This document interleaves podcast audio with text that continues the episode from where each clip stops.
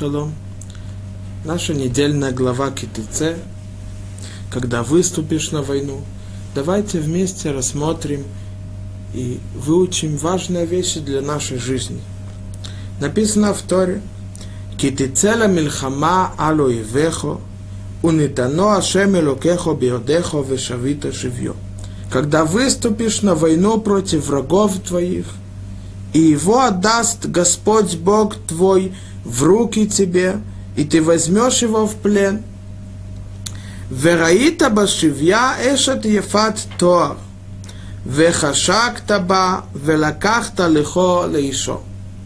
И увидишь в плену женщину, красивую видом, и возжелаешь ее, то возьми ее себе в жены. Тара нам рассказывает про то, когда выходят на войну и против врагов. И Раши говорит, о какой войне идет речь. Известно, что, что есть заповеди Торы уничтожить те народы, которые были в Эрцисроэль, семь народов кнанейских. Из-за того, что они согрешили, и Всевышний их наказал тем, что их нужно уничтожить. Поэтому не может быть, что идет речь о тех народах, потому что написано «и возьмешь в плен». Поэтому, говорит Раши, здесь идет речь о войне соизвольной. Ибо в связи с войной за землю Израиля невозможно сказать, и ты возьмешь его в плен, ведь уже было сказано, в живых не оставь ни души. Поэтому, говорит Раши, что здесь идет речь о войне соизвольной. И вот нам Тара говорит, что когда тот, который был на войне, увидел женщину красивую внешностью, и он возжелал ее, то Тара ему разрешила ее взять в жены. Известно, что брать в жены женщин другого народа это запрещено. Кроме этого – из-за того, что у него есть страсть, из-за того, что он увидел красивую женщину, она ему понравилась, и он возжелал ее, из-за этого Тара ему разрешает. Ведь есть Ецарара, тот ангел, который все время мешает еврею и дает ему испытания, и этим Всевышний проверяет любовь к нему, если человек восстоял против Ецарара, против страсти, тогда он получает вознаграждение, приближается к Всевышнему. Но если он не, вос, не противостоял против Ецарара, то он наказан. А здесь Тара говорит, ты, она тебе понравилась, ты можешь ее взять. Почему? Масахат Кедушин, страница Кафалев Амудбет, трактат Кедушин, который рассказывает о законах э, помолвки и э, замужества. Страница 21 говорит так. Лоди братора эла кенегед ецарара. Тара не говорила, не разрешила это, а потому что она знала, что человек не сможет противостоять против Ецарара в таком случае. Давайте поймем, что говорит нам Тара. Ведь любые запреты в Торе не написано, например, человеку, ему захотелось есть что-то некошерное, ему тяжело, у него есть ецарара, Тора не сказала, ну, если тебе понравилось какое-то красивое и вкусное блюдо, некошерной рыбы, например, то мы тебе разрешаем. Нет, есть запрет. И остальные запреты в Торе – Почему именно здесь Тара это разрешила? Говорится в море в Кедушин, что Тара знала Ецарара человека. Мы говорим каждое утро, есть Шлошисре и Караимуна Рамбама. 13 основ веры Рамбам. Десятое написано в ней так. אני מאמין באמונה שלמה שהבורא יתברך שמו יודע מעשי בני אדם וכל מחשבותה. Я верю, верю в то, что Всевышний будет благословлен Он, знает все поступки людей и все мысли их. То, что написано в посуке, а Йоцер Яхад Либам, а Мевин Эл Кол Маасеем. Ведь мы уже говорили несколько раз, что Всевышний сотворил мир по плану. Говорит Мидраш Раба на книгу Берешит в Кумаше. Как Всевышний сотворил мир? Говорит Мидраш. Так же, как человек строит какое-то здание, то не пришел и говорит, ну, я построю что-либо. Начал строить, а потом посмотрим, что выйдет. Иногда выйдет что-то хорошее, иногда нет. Нет. Любой строитель дома, он приготовил план. По этому плану, в котором есть чертежи, как нужно строить э, фундамент, само здание по этапам, как проводить электричество, воду. Поэтому он строит. То же самое говорит Мидраш, так и Всевышний. Он, когда сотворил мир, он смотрел на план и сотворял. Что это за план? Говорит Мидраш там так. Истакель беорайта убара алма. Всевышний смотрел на Тору и сотворил мир. Сама Тора это план. Иногда человек удивляется, он видит, то, что Тора сказала, это именно, что я думаю, что я чувствую. Или то, что в Торе сказано, это так подходит к истине. Но это ошибка, это наоборот. Истина, она так, потому что это так написано в Торе. Потому что Всевышний сотворил мир по Торе. Поэтому Всевышний сотворил человека, и он дал ему силы. И если в Торе написано, что есть еду, которая запрещено человеку есть, мясо должно быть кошерное, также рыба и птицы, которые Тора перечисляет. Значит, Всевышний дал человеку силы, чтобы он мог противостоять против Ецарара, который хочет привести ему, чтобы он согрешил. Но когда Всевышний сотворял человека, он также знал, что именно в этой ситуации – когда он на войне, когда он взял в плен, и он увидел эту красивую женщину, и она ему понравится, то он не сможет противостоять против Ецарара. Поэтому Тара разрешила. Потому что если бы Тара не разрешила, то Хазаль говорят в трактате Кедушин, что он не смог бы противостоять. Поэтому говорится там в Хазаль, мутав шеемар басар тмутот шхотот, ми басар тмутот невелот. Известно, что запрещено человеку есть некошерное мясо. А даже кошерное он не может есть те животные, которые кошерные, которые разрешены в Торе. Он может есть только, когда сделали кошерную шхиту. И только когда же, когда сделали кошерную шкиту, то есть много условий, нужно проверить все органы в, в теле животного были э, целыми. Если нет, то она, назыв, она тарефна, ее запрещено есть, даже если сделали шхиту.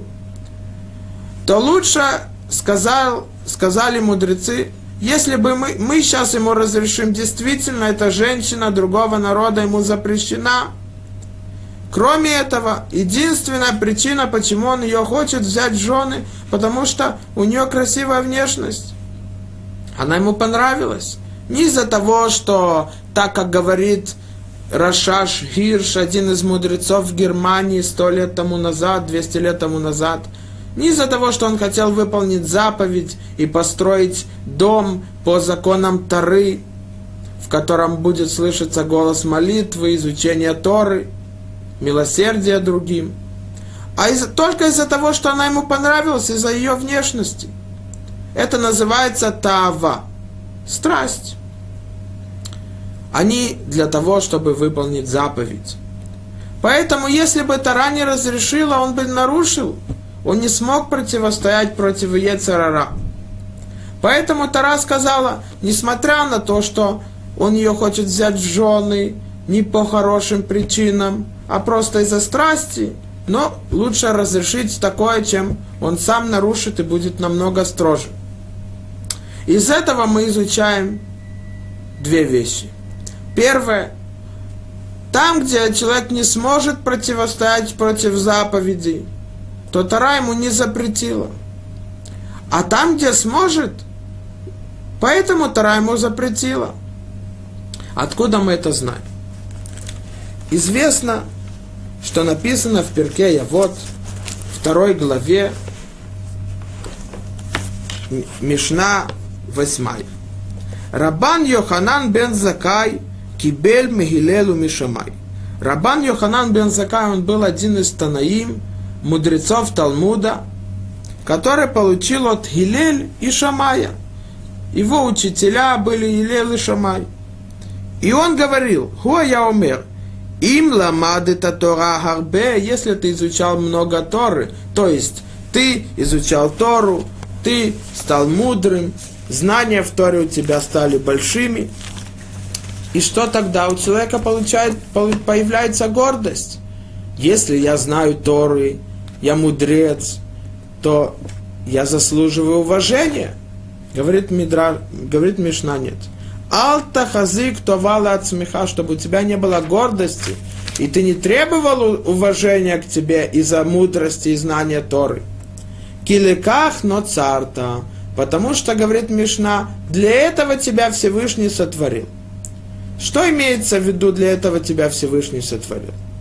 Морал Мипраг, один из гениев мудрецов Торы, который жил в Праге 300 лет тому назад, написал в разъяснении Перке вот так. Когда Всевышний сотворил человека, у человека есть голод. Есть голод, ему нужно есть. Говорит Морал. Поэтому Всевышний сотворил органы в теле человека, который, с помощью которыми он берет и приносит еду в тело, перерабатывает ее вначале зубами. Всевышний сотворил спереди острые зубы, чтобы могли раз, разрезать пищу, а сзади не острые, а тупые, чтобы они могли ее мельчить, чтобы стало мельче – также есть горло, который, через которое оно проходит в желудок. В желудке желудок убирает то, что не требуется для организма из этой пищи. И Всевышний мудростью сделал так, чтобы организм мог убрать эту, этот мусор. А то, что требуется для организма, для тела, для того, чтобы у него был жил, чтобы он жил и чтобы у него было здоровье, для этого организм мудростью Всевышний так сотворил, чтобы организм впитывал и раздавал это по, по, всем, э, по всем частям тела, то, что требуется каждому органу, то никто не говорит, вот я должен сейчас есть. Что будет?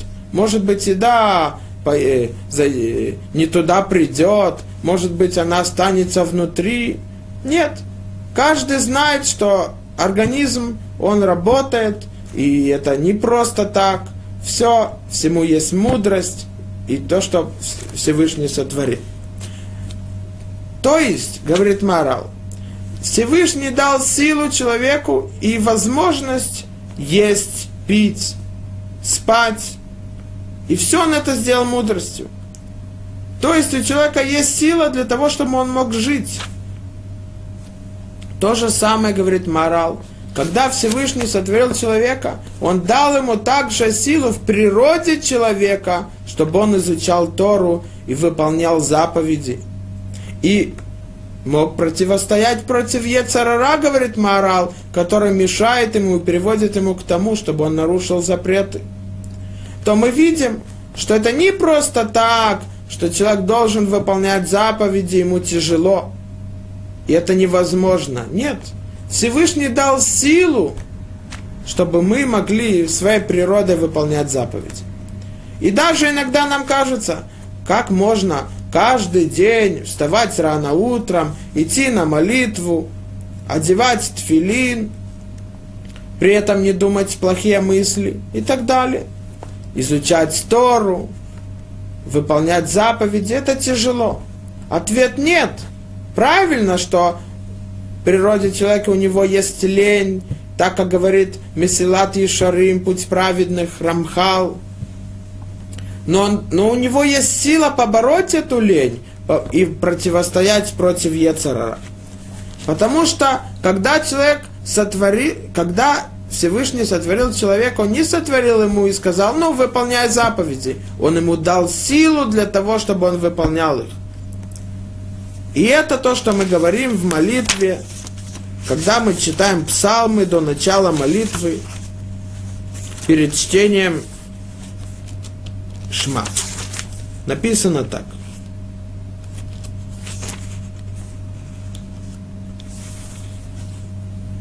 Анотен шелег кацомер кфор каэфер и фазер. Написано так. Он посылает дождь по слову своему на землю, изобильно льются дожди по слову его. Он посылает на землю снег, подобный пуху, рассыпает и ней, словно пепель. Что имеется в виду? Имеется в виду так. Когда Всевышний дает, посылает на землю снег, то если бы у человека не было пуха, не было шерсти, чтобы он мог согреться, то Всевышний не дал бы снег. Но из-за того, что до этого, до снега Всевышний дал так человеку, чтобы он мог согреть себя, тогда есть снег. То есть, то же самое, когда холод, то Всевышний дает холод только когда есть у человека возможность согреться. То есть, он разжигает э, дрова, есть пепел, тогда есть холод. Имеется в виду из этого, когда Всевышний дает испытание человеку, он ему, ему дает испытание только по его возможностям, а не когда не дает испытания, когда у него нет возможности противостоять против них.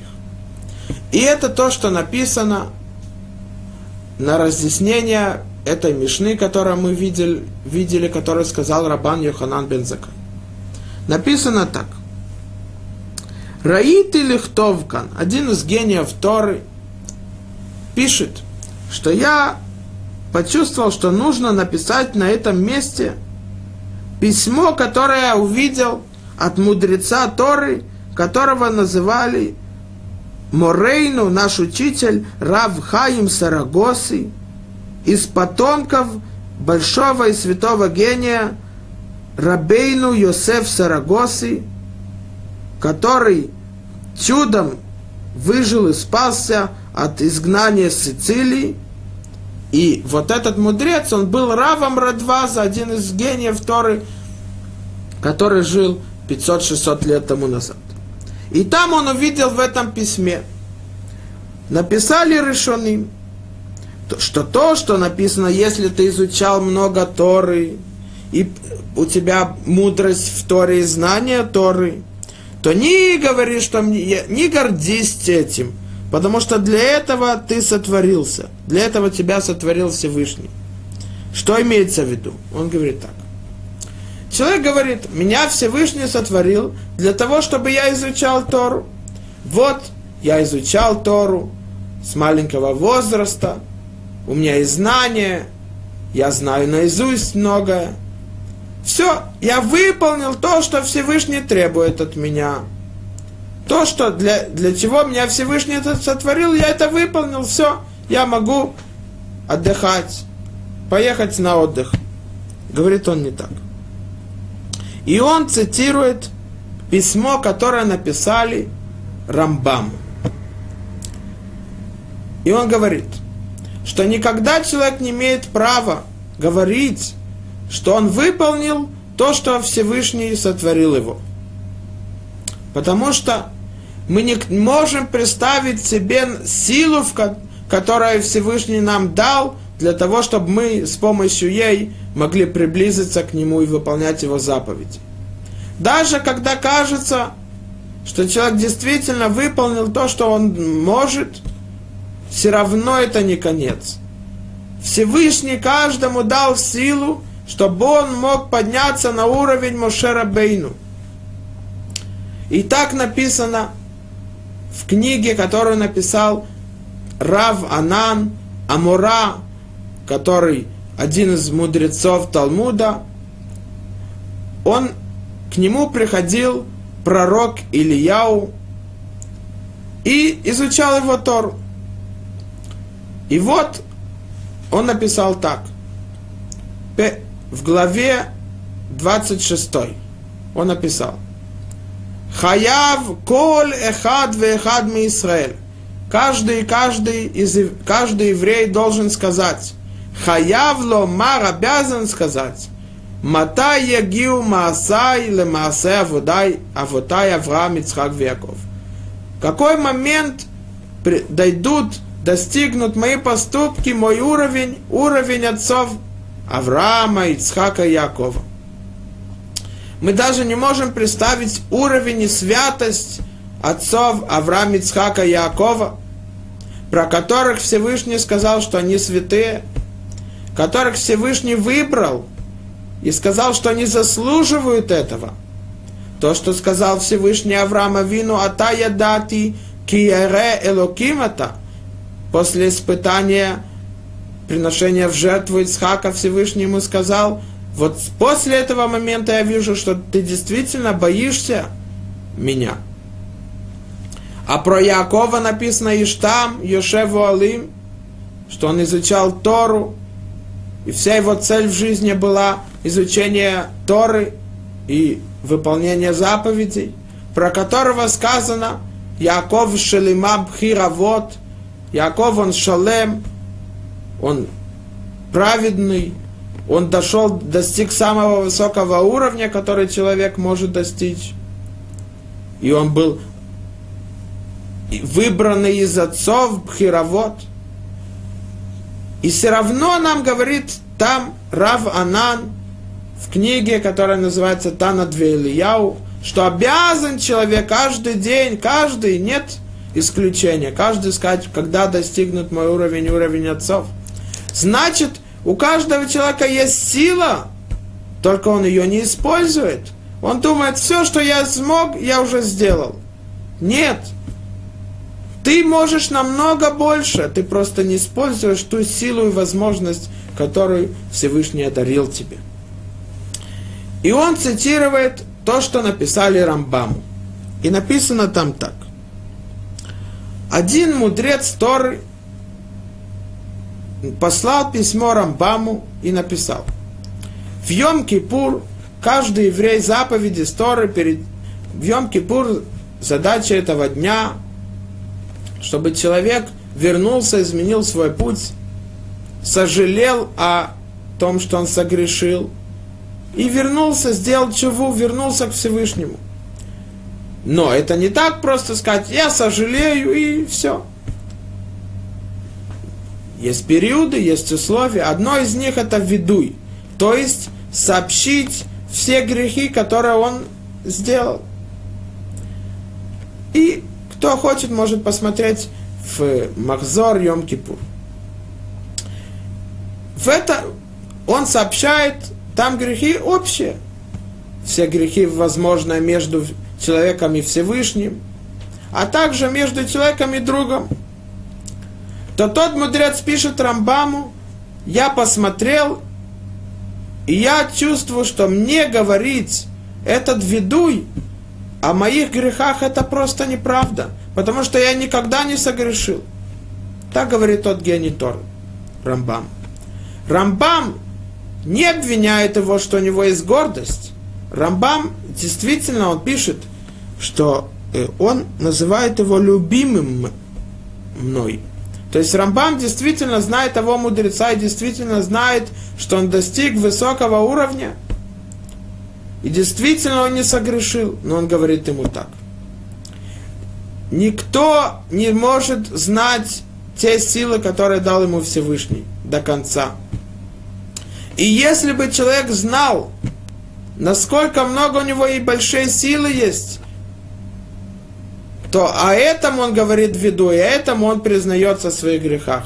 То, что я не использовал ту силу, которую дал Всевышний для того, чтобы приблизиться к нему. Потому что, говорит Рамбам, что каждого человека судят по уровню его мудрости. То есть, Всевышний дал нам мудрость, мы думаем, мы уже мудрые, по-настоящему мы не знаем, насколько мы по-настоящему можем быть мудрыми. Поэтому каждый человек должен знать, что даже когда нам кажется что-то тяжело, а иногда даже что-то невозможно, это просто лень. А по-настоящему Всевышний дал тебе силу противостоять против Ецарара. И если бы ты только знал, насколько больш... могущественна эта сила и, и большая она, из-за этого мы признаемся в наших грехах, что мы не использовали ее.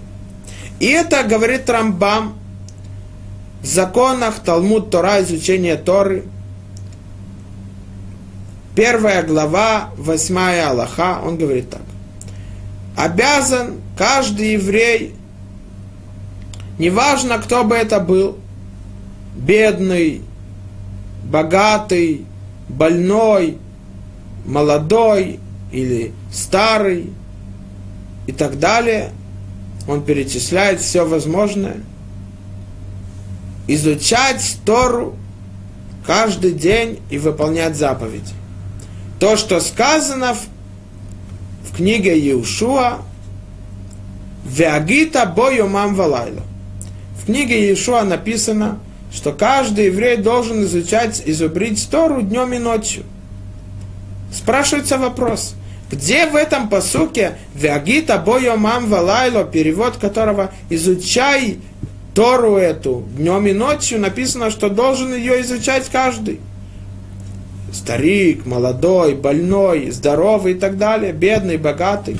Любой, каждый еврей, неважно в каком положении он находится и в каком возрасте, и в какой ситуации. Написано просто изучая ее днем и ночью. Рамбам говорит так. Ведь не может быть, что Всевышний дал нам заповедь изучать Тору днем и ночью, если бы не могли. Ведь Всевышний не дает заповеди и не запрещает нам вещи, которые мы не можем. Но раз написано «Веагита боямам валайло», изучай ее днем и ночью, значит мы да можем.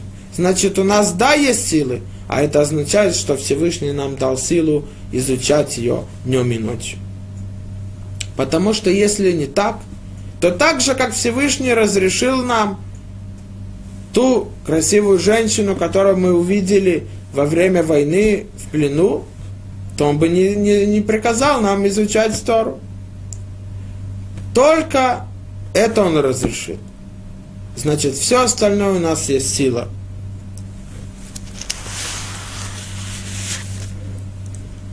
Давайте посмотрим немножко дальше. Масахат Йома на странице Ламед Гея Мудбет написано так. Тану Рабанан, они Ашир Вераша Баим Леди. После смерти каждый человек в том будущем мире, ему иду, идет суд. Каждому по отдельности его судят по его поступкам – и дают ему вознаграждение или наказание. Говорит Гмара, трактат Йома, страни, э, страница 35. Написано там так. Бедный приходит перед судом, и его спрашивают, почему ты не изучал Тору? Говорит там Гмара, он скажет, я был бедным, я должен был трудиться – стараться, чтобы заработать на пропитание себе, своим детям. Я бедный, у меня ничего нету. Мы голодаем иногда. Я стру... днем и ночью работаю без перерыва, чтобы заработать. Поэтому, когда у меня было время изучать Тору, Утром рано я вставал, шел на работу, работал очень тяжелый труд, зарабатывал маленькую зарплату до ночи, а приходил поздно ночью, уставший, еле пришел домой и сразу падал на кровать. И так заново утром вставал рано и так далее. Когда у меня было времени изучать Тору, ему скажут, разве ты был беднее, чем Гилель? И Гмара рассказывает про Гилеля. Сказано, что Гилель, настолько он был бедным, что он, у него была, была жена и дети, то он зарабатывал только одну копейку. Пол монеты он давал для того, чтобы изучать Тору в Ешиве. А пол монеты он оставлял на пропитание, на еду. Эта монета, которая сказана там в Гморе, она очень низкоценная. То и все равно рассказывает про Илеля, что один раз он не нашел себе работу – и у него не было денег, чтобы он мог заплатить сторожу войти в Бет-Мидраш, в Ешиву, чтобы изучать Тору, то что он сделал? Он поднялся на крышу Ешивы, и там было на крыше окно. И он, наверное, его немножко приоткрыл и слушал уроки. Рассказывается, что это было зимой, был снег – и он, наверное, когда, в тот момент, когда он слушал уроки, он, наверное, заснул и замерз. И, в шаб... и несмотря на то, что это было в шаббат, то его, это заповеди Торы спасти больного, который находится в, в опасности, то его сняли с крыши и оживили. Поэтому, говорит Гмара, ни один человек не сможет сказать из-за того, что я был бедный, я не мог изучать Тору, потому что Илель его обязует. Пришел богатый на суд, его спрашивают, почему ты не изучал Тору? Он говорит, вы знаете, я был богатый, у меня много имуществ, много счетов в банке, много денег, много заводов. У меня не было времени. Я все время должен был проверять, что все заплатили мне вовремя, и что я должен заплатить вовремя, сколько добавилось, что закрылось, что улучшить. У меня не было возможности остановиться, у меня много-много, я все, все время был занят. С одной встречи на другую, иногда были неполадки. Когда у меня было время изучать Тору? Я очень занят. У меня была большая ответственность за многие заводы, за промышленность их и так далее. То ему скажут – Разве ты был богаче, чем Раби Лазар? Раби Лезар, про него сказано, что когда отец его умер, то он ему дал в наследство большое-большое богатство. И все равно сказано про Раби Лезара, несмотря на его огромное богатство, что он брал мешок, брал в мешке, клал то, что ему требуется, и шел с одного города в другой – для того, чтобы слушать, изучать Тору. Несмотря на его богатство. Значит, и Раби Лезар, который был самым богатым, и изучал Тору, он обязует богатых. У тебя не будет объяснения то, что ты не изучал Тору, потому что ты богатый. Вот, мудрец Торы, да, изучал. И несмотря на то, что он был богаче тебя, Придет злодей Раша, ему спросят, почему ты согрешал? Почему ты нарушал запреты, не выполнял заповеди? Он скажет, ну что я мог сделать? У меня были страсти, ецарара. Я не мог противостоять против него. Ему скажут, разве у тебя было меньше испытания и страсти, чем у Йосефа? Йосеф, сын Якова, жена Потифар, из-за его красоты, она, она хотела быть с ним вместе. И все равно написано там, что она одевала утром то, что она не одевала вечером, одевала вечером то, что не одевала утром, она красилась перед ним, хоть пыталась приблизить его к ней. И все равно Йосеф Цадик, он противостоял и не послушался ее, и у нее не получилось.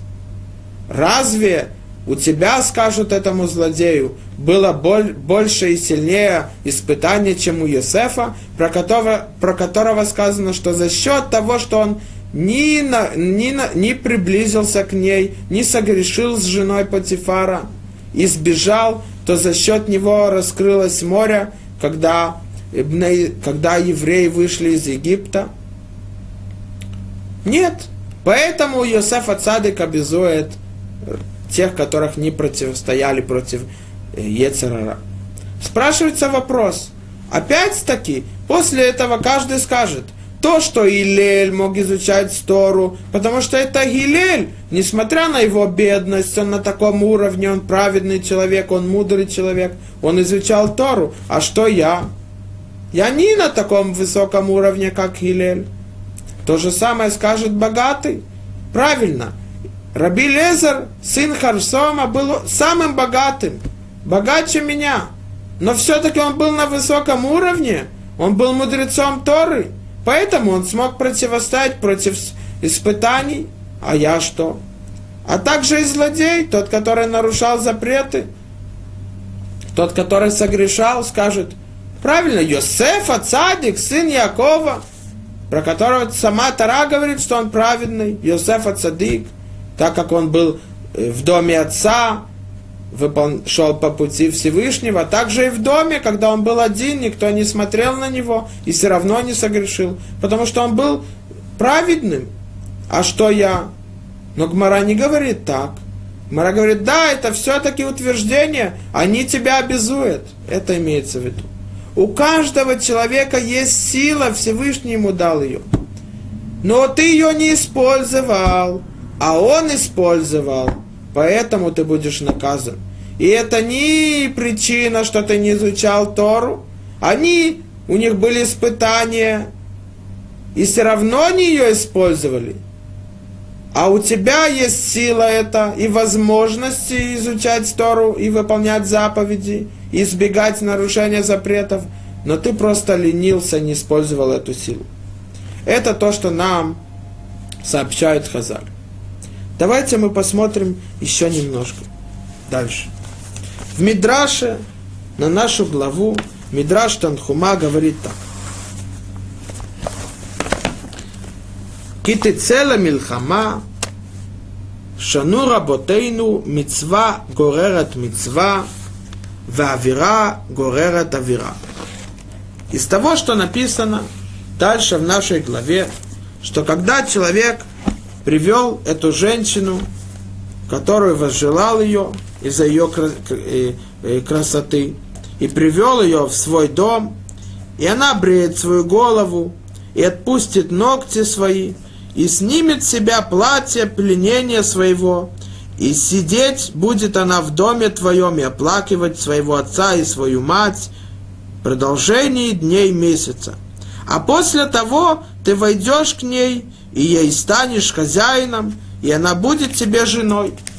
Для чего 30 дней она должна оплакивать своего отца и свою мать, и то, что написано, что она должна снять с себя платье, она хоть э, написано в Мидраше, что когда евреи шли на войну, то другие народы что они делали? Они знали, что причина того, что евреи побеждают, потому что они праведные, они верят, надеются на Всевышнего, и Всевышний им помогает, они побеждают.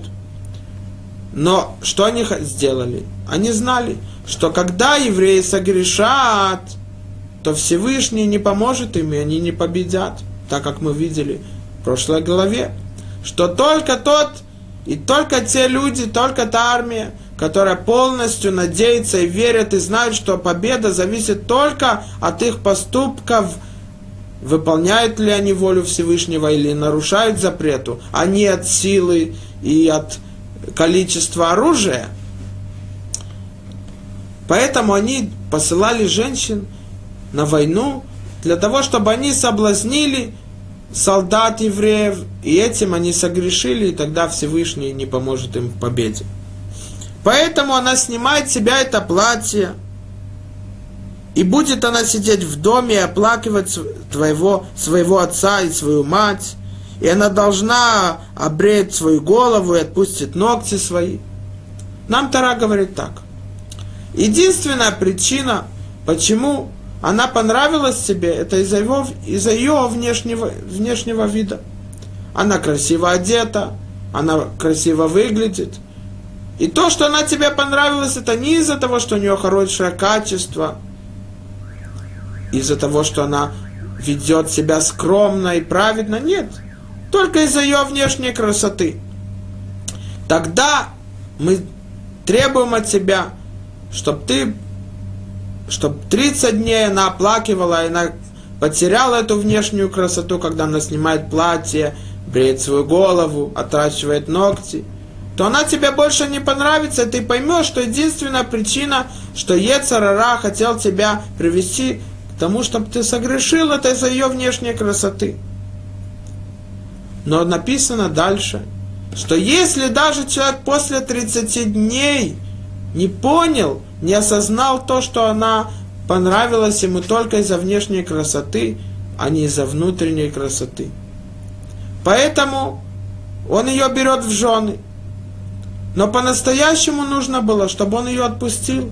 Он понял, да, в той ситуации я не смог противостоять против Ецерара. Но сейчас я вижу, что все это было из-за внешнего вида – и я ее отпускаю. Но говорит Тарай, ты ее взял в жены. Несмотря на то, что прошло 30 дней, ты не осознал причина чего, что она тебе понравилась. Написано так. А дальше написано в Торе про то, что когда кие леиш бен сореру море, и инену шомея бекол авиву бекол имо, вейсрото вело ишмалихем. Говорит Тара, когда у человека, если будет у мужа сын беспутный и строптивый, не, влем, не внемлющий голосу отца своего и голосу своей матери – и они его наказывали, но он их не слушает. Говорит Тара, мудрецы говорят, как связано вот это вот эти законы про этого сына, который восстал, не слушает своих, от, э, своих родителей, он грабит, ворует, и то, что Тара рассказывает, какое наказание ему должны при, принести.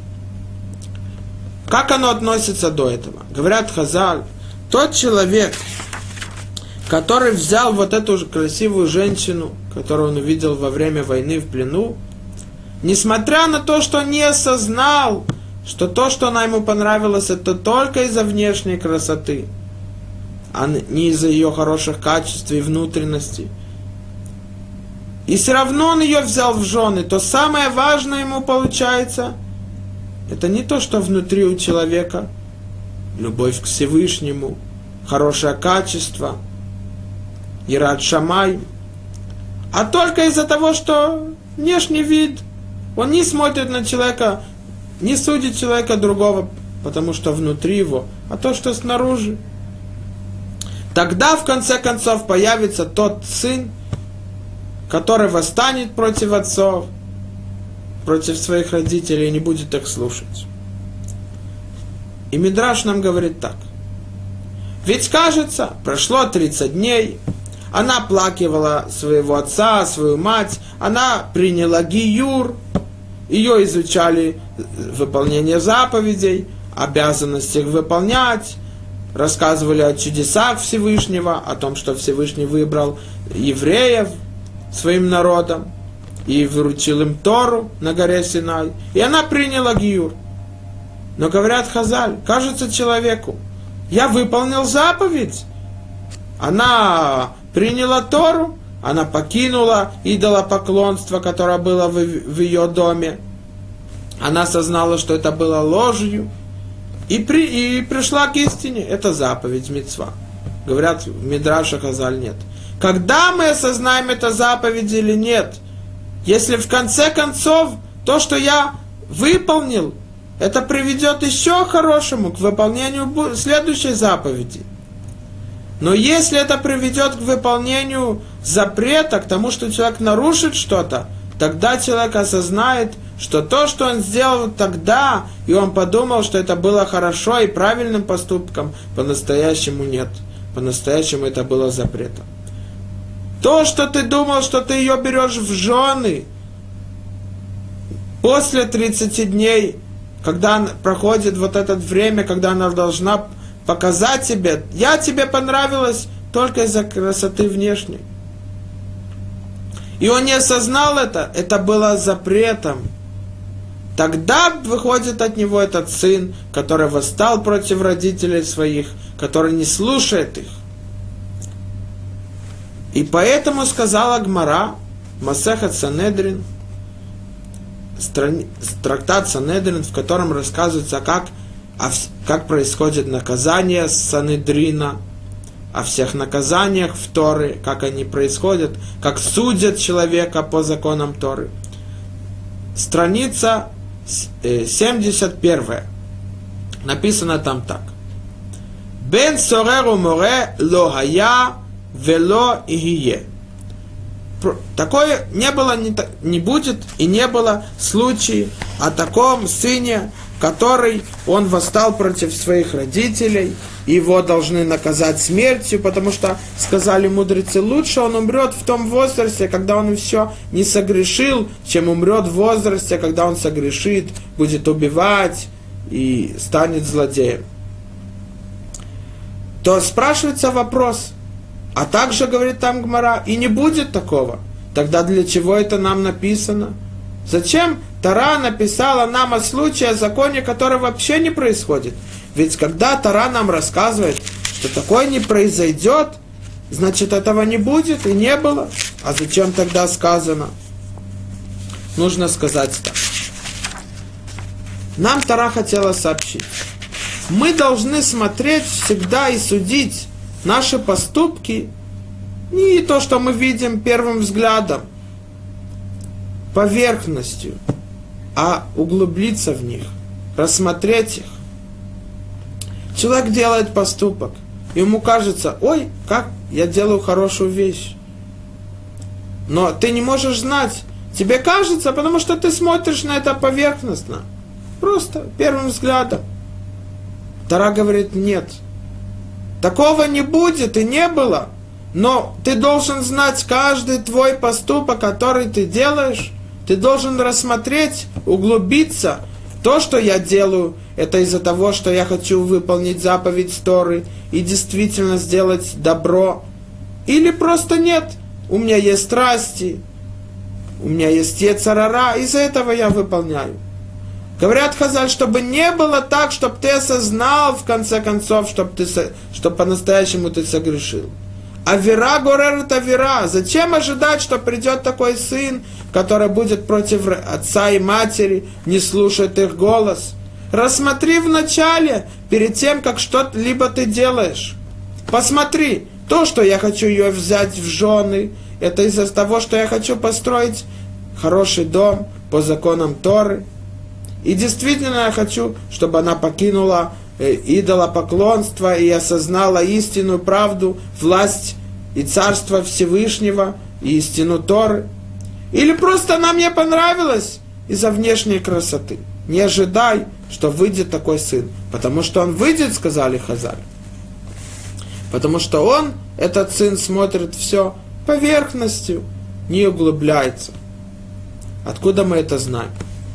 Дальше написано в Таре так – если мы смотрим, то написано так, что он, если будет у мужа сын беспутный и строптивый, не влемляющий голосу отца и, и голосу своей матери, и он не слушает, то спрашивает один из мудрецов из местечка, он был большим гением Торы, его называют Сараф Микоцк. Сараф это ангел из города Коцка, он, наверное, был очень праведным человеком. Он говорит так. Ведь когда Тара сказала, что он беспутный и строптивый, имеется в виду он против отца, против матери. Это в этом уже говорится, что он не слушает ни голос отца, ни голос матери. Он не хочет прислушиваться их. Зачем дальше он спрашивает? Тара сама повторяет и говорит, что не слушает голос отца своего и голосу своей матери. Это лишнее. Бен Суреру Мурей говорит, что он покинул путь отца, он восстал против них, он, он унижает их, не, не слушается. Говорит он так. Они в своем доме, что не слушал? О каком голосе отца идет речь? Говорит Сараф Микоц так. Написано, когда Ицхак давал благословление Якову, то он сказал Якову, Хакол, кол Яков, я слышу голос Якова. Какой голос Якова? Изучение Торы, молитвы. То есть голос, который праведного человека. А Вейдай мне до Исава. А руки я щупаю, я чувствую, это руки Исава. То есть руки человека, который злодей Раша. То же самое здесь говорит Сараф Микоцк. В доме он не слушал ничего духовного. Он все было поверхностью. Все им важно было родителям. Все, что не то, что важно в Торе, а то, что человеку страсти, то, что ему хочется. Он не слушал голос отца, который изучает Тору и говорит истину своему сыну. Он видел, но он видел отца, как отец важностью считает деньги, говорит о, о имуществе, охраняет свое имущество. То же самое он не слышал голос своей матери. Он не слышал, что его мать читает псалмы, молится Всевышнему, просит его, чтобы его, ее дети были праведными, шли по путям Всевышнего. Но, она, но он слышал, как мать говорит, как я хочу красиво одеться и так далее. Внешнее, а не внутреннее. Это мы видим, что Бен Сорера Муре, это из-за того, что его изначально поступок брать ее в жены был только из-за того, что снаружи, а не то, что снутри. Не духовное, а то, что материальное. В нашей главе дальше написано про то, есть заповедь истории, которая в которой говорится о скромности. Мы должны знать, насколько важно быть скромным. Мудрецы говорят книге Орхот Садиким так. Хабуша, буша это стыд. Почему мы одеваемся скромно? Почему мы соблюдаем цниют? Потому что это стыд. Что такое стыд? Амру хахамим, асехалю абуша, ве абуша гу асехаль. У того, у которого есть мудрость, есть стыд. Он, раз, он понимает, что я человек, поэтому я должен скромно одеваться. Но когда у человека нет стыда, он ходит нескромно, то получается у него нет мудрости. В чем мудрости? Различать между ним и животными – и это говорит дальше. Вехен кол балей хаим зулатей адам эн буша. Хоиль вен хохма. У всех животных нет стыда. Ни одна лошадь не скажет, ой, я без одежды, как это так? И она не побежит в дом одеться. Нет. Почему? Потому что у нее нет мудрости. Поэтому она не понимает, у нее нет стыда. Только у человека, говорит Орхот Садиким, есть мудрость. А поэтому у него есть стыд. И чем больше стыд, чем, тем больше будет мудрость. Это первая причина, почему мы так должны опасаться, соблюдать и одеваться скромно. Кроме того, что когда женщина или мужчина не одевается скромно, они приводят к тому, что другой нарушает запреты и приводит к тому, что другой страдает от этого. Но здесь в Торе написано еще. И это говорит Хофицхайм про нашу главу. Хофицхайм говорит так. Есть заповедь в Торе, в нашей главе, в которой написано так. 23 глава, наша нашей главе написано так.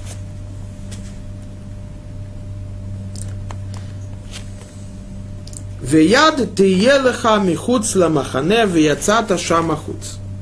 И место будет у тебя вне стана, и ты выходи, выходить будешь туда наружу. И колышок будет у тебя при твоем снаряжении, и будет, садясь снаружи, ты копай им, а затем покрой твое испражнение. Когда человек, он не может внутри города, потому что там была шхина душа, вокруг, они были вокруг э, храма, мешкана, поэтому он должен выйти. А там, когда он освобождается, то он должен накрыть это, чтобы у него был колышок, и этим он накрывает. Почему? Ибо Господь Бог твой идет в среде твоего стана, чтобы спасать тебя и налагать врагов твоих пред тобою. И будет твой стан свят, и не увидит он у тебя то, что называется э, ирват давар, чтобы не было что-то нескромного в тебе, чтобы человек одевался скромно, а не наготу и не отвратится он от тебя. Говорит Хофецхайм, мы видим отсюда, что кроме того, что скромность показывает о стыде, и это различает нас от животных, от зверей, кроме этого, когда мы скромные, мы приводим к тому, что Всевышний охраняет нас. И чем больше мы скромнее, тем больше мы ведем себя от снеют, то Всевышний будет больше и ближе к нам, и тогда Он спасет нас от врагов и от разных страшных случаев.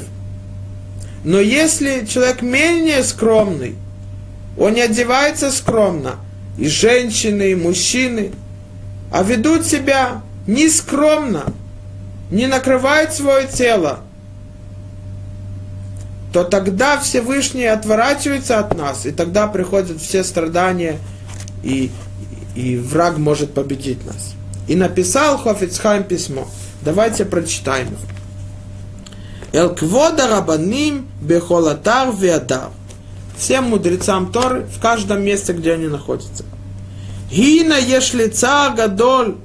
Мне, я очень страдаю от того, что, что несмотря на то, что каждый человек и знает, что все, что происходит, это зависит от наших поступков – но все равно он говорит, что люди не, не, не, не ведут себя по этому. Но самое важное, он говорит так, что нас спасет? Какая вещь отдаляет нас от опасности? И что больше приближает нас к Всевышнему, это скромность.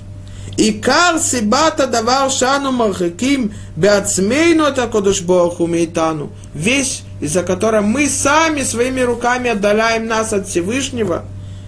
Гу цивалену вид веитам кедушим, он нам дал заповедь.